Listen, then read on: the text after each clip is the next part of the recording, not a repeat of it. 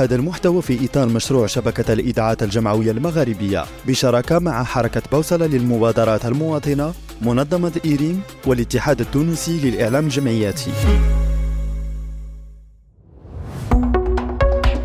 في ظل العولمة التي نعيشها اليوم وبانتشار ظاهرة الأخبار الكاذبة والمزيفة على منصات الإعلام الرقمي ومواقع التواصل الاجتماعي يأتي دور التربية الإعلامية في محاربة الأخبار المزيفة ومن خلال استطلاع استهدف مستخدمي هذه المنصات نسعى إلى تبين معدل الوعي استخدامها في المجتمع.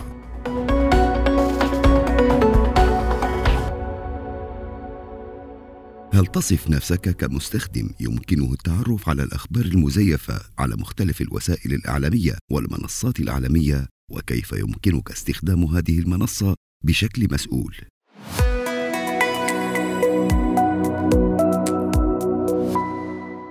نعم أصنف نفسي كمستخدم أستطيع التعرف على الأخبار الزائفة بسبب اختصاصي في مجال الإعلام ولكن من الصعب ضبط منصات التواصل الاجتماعي يحتاج ذلك إلى جهود مكثفة من قبل جهات الاختصاص تحديدا الرقابية. كوني محققة صحفية فبالتالي أصف نفسي مستخدم ممكن أنه يتعرف على الأخبار المزيفة على مختلف وسائل التواصل الاجتماعي والمنصات الإعلامية.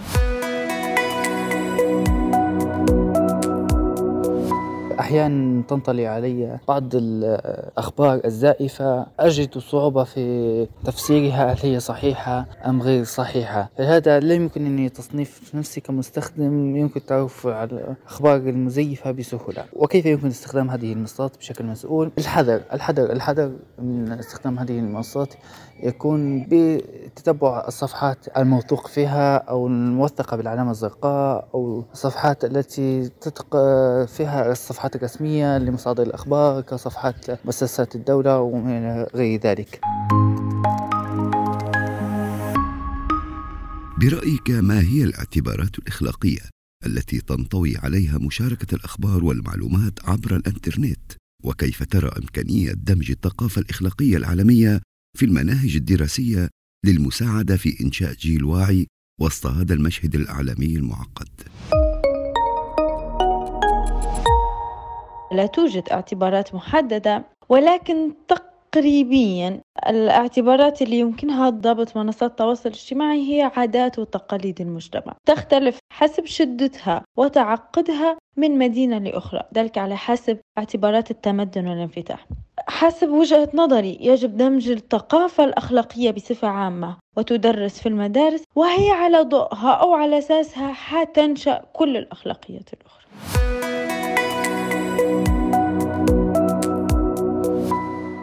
يتم إعطاء حق هذا الموضوع من خلال الوعي الثقافي عن طريق الإنترنت والمؤتمرات والمعارض التي تقام إعلاميا وتوزيع البوسترات. وإنشاء غرف تعليمية دسمة تحث على زرع هذا الموضوع والوعي.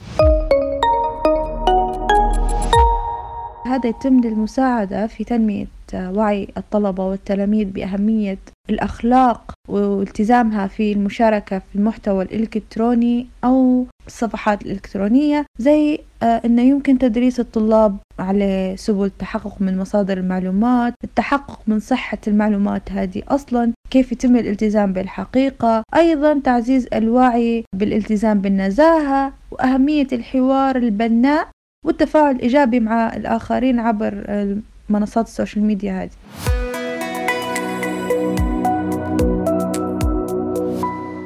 فالموضوع يبدأ من عند قراءة أي خبر أو أي معلومة منتشرة عبر المنصات هذه. يتم التحقق من مصداقيتها كمعلومة ومصداقية المصدر ومن هو المؤلف. أيضا التحقق من صحة الخبر والمعلومة هذه إنها ما تحتويش على معلومات مضللة أو مغلوطة حتى لو كانت جزئيا.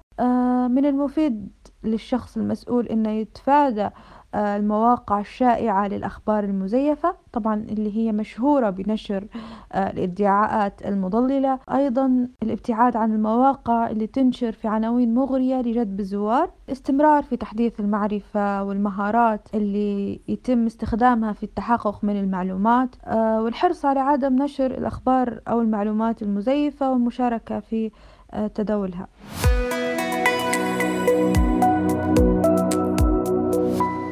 الاعتبارات الأخلاقية أساسها الدين ومن ثم القيم والعادات والتقاليد. لو كل مجتمع أدرك أهمية الدين والعرف والقيم والتقاليد ومن ثم حتى على مشاركة المعلومة حينجح على نشر الثقافة الأخلاقية الإعلامية. بداية تبدأ من التحقق من صحة المصادر مصداقية المعلومات اللي يتم نشرها وتداولها مصداقية آه، المواقع اللي قاعدة تنشر في المعلومات هذه احترام الخصوصية احترام الملكية الفكرية آه، الالتزام بالحقيقة عرض المعلومات بطريقة واضحة ودقيقة للمتابعين والمشاهدين آه، تجنب خطاب الكراهية والتحريض على العنف أو التمييز.